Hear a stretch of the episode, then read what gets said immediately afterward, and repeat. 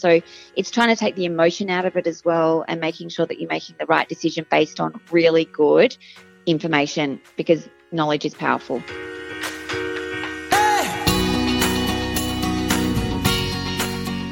This is Property Investory, where we talk to successful property investors, find out more about their stories, mindset, and strategy. In this episode, we talk with Nicole Jacobs, owner of Nicole Jacobs Property, with 18 years of experience in the property industry and also regular appearances on the Australian TV series called The Block. Keep listening to discover Jacobs' journey on her first investment property and little tips and tricks she's learned about investing as a buyer's advocate.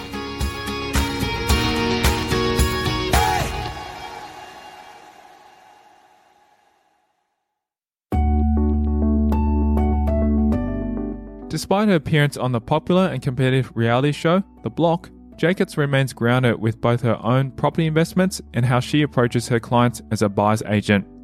My name is Nicole Jacobs. I am the Director and Officer in Effective Control of Nicole Jacobs Property, and we are buyer advocates in both Melbourne and Sydney. Uh, we've uh, been buying for, or in the real estate industry for the best part of 18 years, so I've been around for a while. Many people may know me from my profile on The Block on Channel 9, um, but uh, predominantly I am normally my normal job is actually dealing with clients every day, not buying on high profile shows. Jacobs keeps herself grounded by interacting with clients on a regular basis and consistently learning more about the property field to better herself as both a business owner and a person. One of my key strengths, I think, is keeping it real. Um, it's very much about relating to the people that you're looking after in the market and also relating to the people that you're dealing with when you're negotiating. So uh, I think it's a a huge um, uh, factor that you need to have when you're, you know, in an industry. I think everyone's in customer service, but I think that if you can speak to people on a really normal level, and uh, you, you know what, you learn every day, don't you? So I don't know everything, and uh, I'm always open to, you know, finding out more information and, and making myself better as a person and, and as a business owner. Jacob's daily routine varies according to her clients and their requests. Any given day, I could be doing anything. So uh, it could be uh, interviewing new clients. And when I say interviewing, they interview me and I interview them to work out if we're a good match or not. Um, I could be sitting down having a coffee with a local agent to an area where I am actually looking to buy a property for a client, sending out emails on the phone. Uh, I have an amazing assistant, Taylor, who does a lot of my background work, so I don't have to get bogged down in, uh, you know, getting contracts ready and, and what have you. So I am very much focused on the clients and that relationship with them. So it could be researching the market, it could be going out and looking at properties, um, shortlisting properties for clients, and then uh, letting them know what I think is, you know, a, a property for them.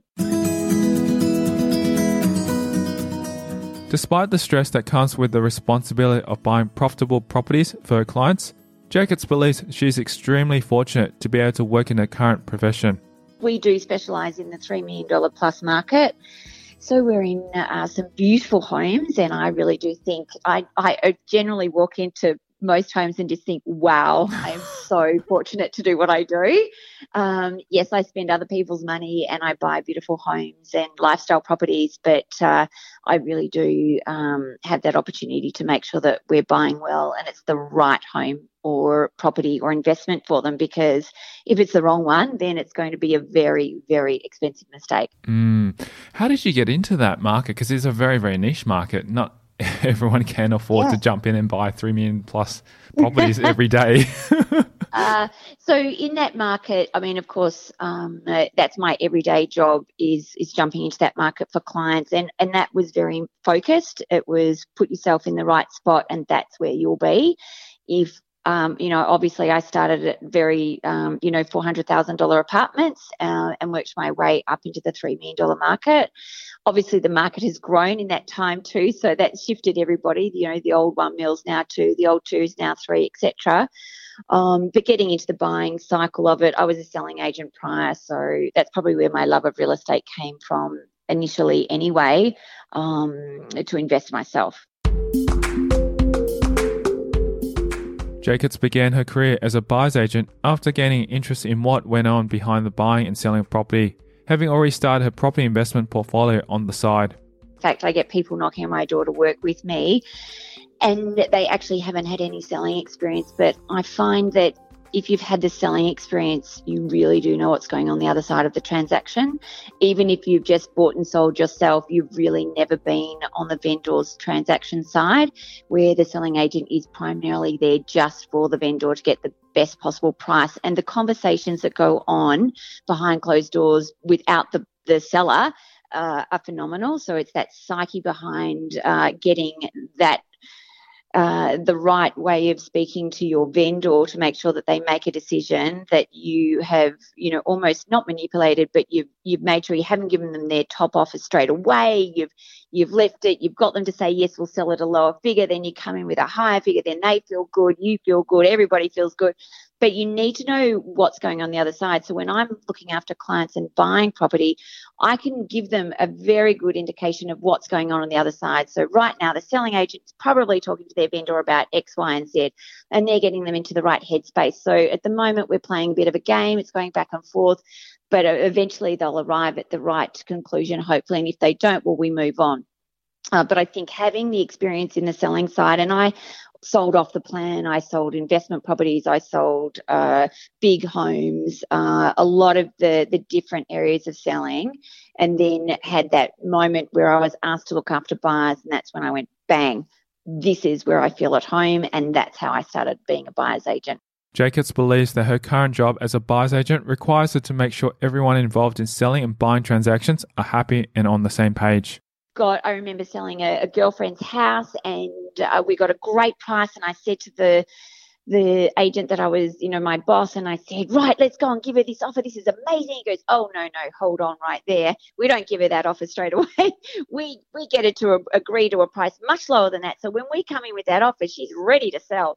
But if we go in with that offer too early, she's going to say, great, what else can you get me? yep, yep, that's exactly right. so it is about psyche. making sure, yeah, everyone that is uh, on the same page and very happy. Having been brought up in the suburban areas of Melbourne, Jacob's childhood was extremely carefree. I grew up in Glen Waverley in Victoria, which is um, a lovely very place. Mm. well. It is a lovely place. It was very different when I grew up. There was no cinema. There was no amazing cultural background uh, of the Chinese that are there now, who have brought in beautiful restaurants and uh, lots of things you can do. We I think we had Target and a few other things to go and see uh, and big blocks. And it used to be an orchard where I grew up. So uh, it was a lot of space, an amazing childhood. Went to the local primary school and the local secondary school and really just had a very carefree um, childhood. After graduating from high school, Jacobs moved on to teaching sports in England before pursuing a tertiary degree in education. However, due to her husband's job transferal, Jacobs moved to the US where she discovered her love for property and the stock market. After school, I went to, I actually took a gap year and taught sport in England. Um, and that gave me the space to think about what I wanted to do. But I'd already enrolled in a teaching degree, so a bachelor's degree in secondary teaching. So I did that, and that was for phys ed and science teaching. Uh, and then I finished that, and um, during that time, though, I was a checkout operator at Safeway, so I did the the hard yards of putting people's groceries through the uh, the checkout, which I loved. They were an amazing company to work for, and uh, and then I went on to be a pharmaceutical rep. So I didn't go into teaching. I graduated and decided that's it. No teaching for me. We had a family of teachers, and I just decided if I didn't want to be there, the kids would know.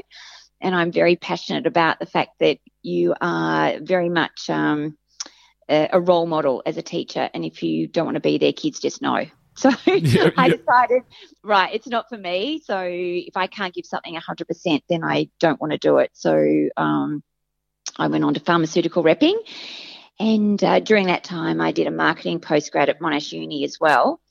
Uh, and then that led me through to a marketing position in Sydney with um, a large pharmaceutical company. Uh, and then uh, my boyfriend, now husband, was transferred to San Francisco. So we moved to San Francisco in the late 1990s, and uh, so that's where uh, I couldn't work because the visa structures were different.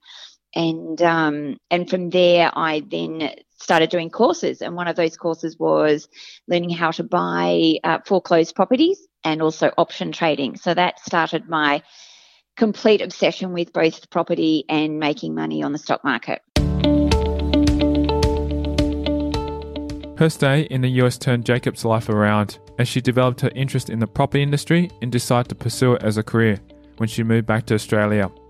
Jacob's overwhelming passion for the field did not go unnoticed by her teachers, and they were also quick to offer her professional opportunities. I realized when we were in the States that um, previously I thought I wanted to be a marketing manager for a very large company, but having the opportunity to really just sit back and go, okay, I can't work in that industry here. What am I going to do? And that's why I turned to those um, those two areas because it was quite big back then. It was the dot com era. Um, we were living in an amazing city where everybody encouraged everybody to do well. It was very unlike Australia, where if you were doing well, people sort of you know, cut you down. Whereas in the States, they would like, wow, what are you doing? And how can I do that? And how can you teach me? So it was a great time to be there. Uh, and then I just thought, look, coming back to Australia, what do I want to do? And the simple questions were, well, I love people and I love property. So as soon as we touched back down in into Melbourne, I went and did a real estate course and did my agent's representative.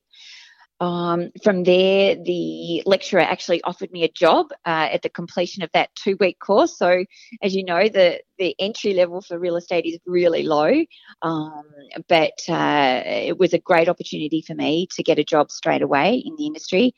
And uh, he taught me a lot. He taught me a lot about buying, uh, selling homes in. Um, with I started in Elwood, which is a beachside suburb, and um, yeah, he was probably at the end of his real estate journey and I was at the start, so I was incredibly enthusiastic. He'd been in the industry for so long he could have a coffee on the sidewalk and someone would come past and say, Hey, I need to sell my house. Can you sell it for me? And that was how he got listings back then. Wow. Which was um, a very different way to now. It's a it's a major business now. Thanks to such opportunities, Jacobs was able to prove herself as a trustworthy and desirable buyer's agent yeah, very good at what he did. And and then I went on to sell property off the plan with a very large overseas developer.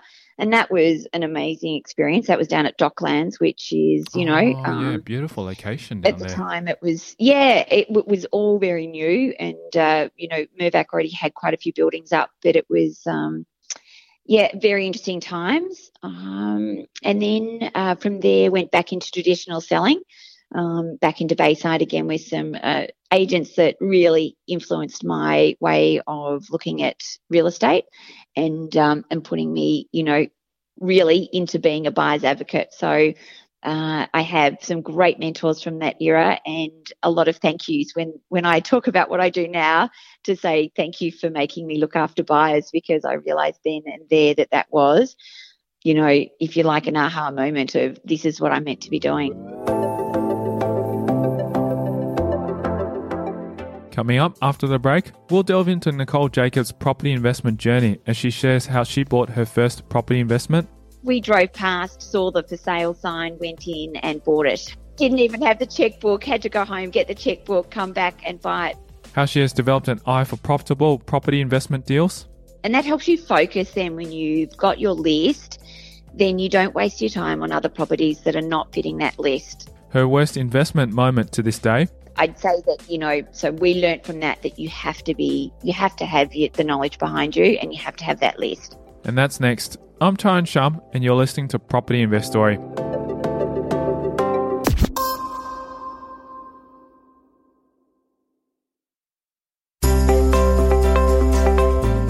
Are you looking at buying or investing in property? Unsure of where and what to buy? Many investors in the community have raised these questions frequently. That's why I've created a property sourcing service to help investors like yourself find investment opportunities at wholesale prices to add to your new or existing portfolio. I'm currently accepting expressions of interest. To apply, visit propertyinvestory.com.au. Now back to the show.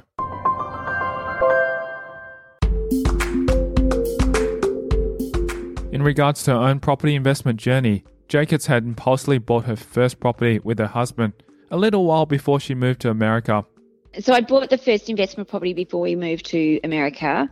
Uh, but back to my parents' days, no, I'm very conservative. Um, probably with, as teachers, we had, you know, they had four daughters, bringing them up. Um, it wasn't really something that we ever spoke about. My father was incredibly uh, artistic, and he was probably should have been an architect. He used to love drafting, and uh, and had a dream home on a um, country block that we had um, in Woodend, and he was always wanting to build an amazing home there. And I think that you know he, he surrounded us with books on architecture, on uh, photography, and all of those sort of things. So I was big. I was very big into drawing and and dreaming back then as well. Um, and so I think he was probably the most influential on being able to aspire to something else um, mum was always there grounding us and making sure that we were real. so I think a very good balance between the aspirational and the and the real world. Jacob's first encounter with property would have been during her working career, as she had no exposure to financial management nor investment as a child. But I, I think that, you know, we didn't really talk finance at home. And that's something that I had to learn from a, a later, older age uh, by the people that I associated with and being surrounded by people that were risk takers, were able to put in front of me ability to um, make more money um, using um, tangible assets that I really related to, which is property.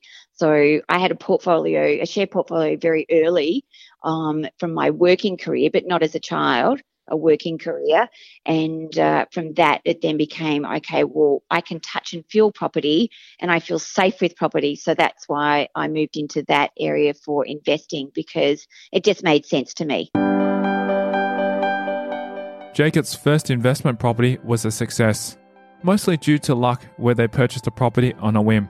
The first one uh, that I bought with my husband, um, well, boyfriend at the time, but obviously knew he was going to be my husband, um, was uh, we started off uh, small with a two bedroom apartment um, in St Kilda East. And that really was, um, it bizarrely, it was before I was an estate agent. And so we had been looking around and then we just happened to drive past it. So I wouldn't recommend this to many people.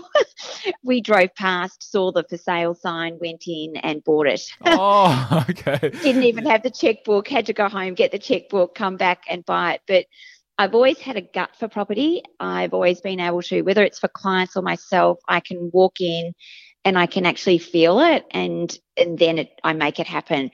Um, again, I probably wouldn't recommend that to first timers out there, but um, you know, it was very much a spur of the moment. We we knew what we wanted because we'd seen quite a few things. So without really knowing, we'd done a little bit of market research.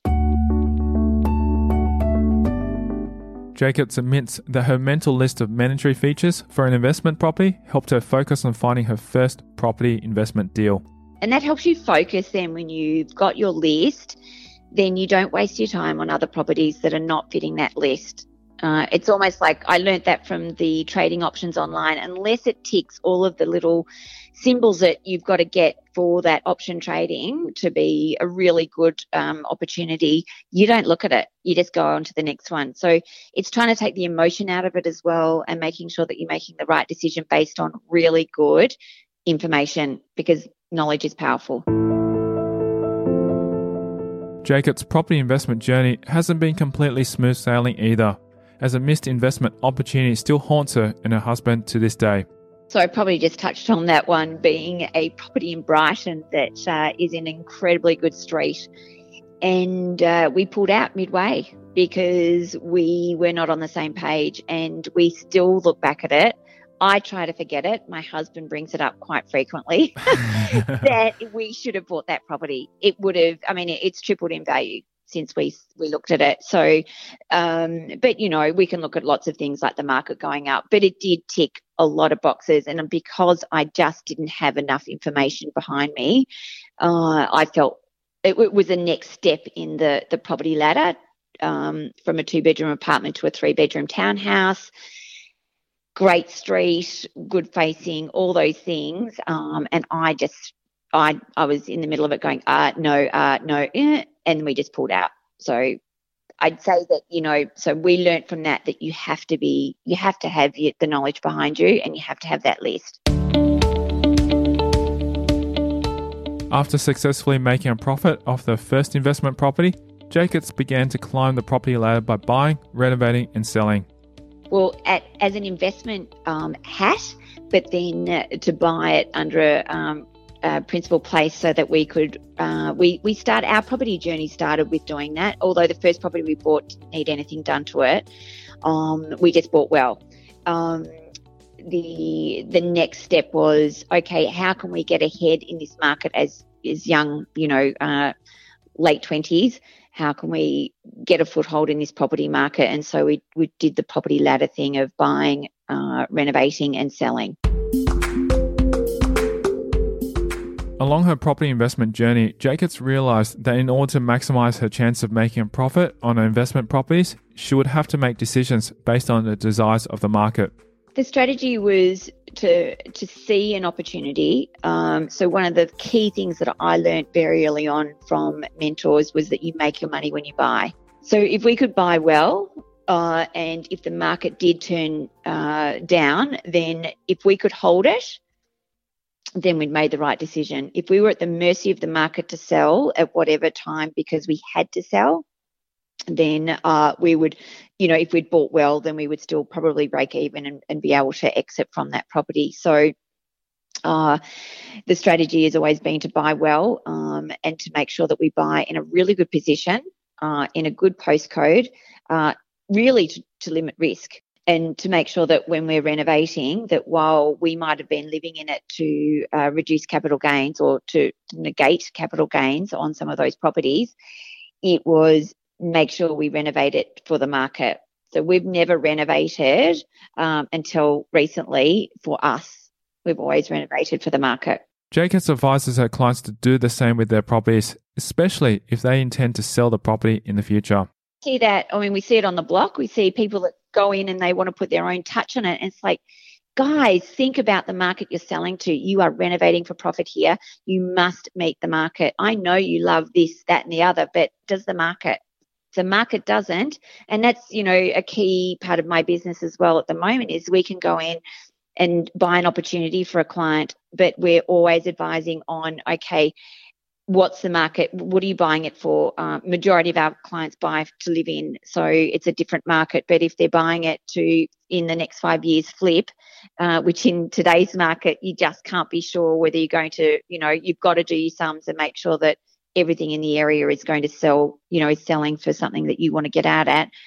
But you've got to renovate for the market. Yeah. If you're going to sell it. Yeah, absolutely. It's just crucial. You can't put in your purple bath and your, you know, whatever the, even who likes a purple bath, but you, you know what I mean. It's you've got to think about it.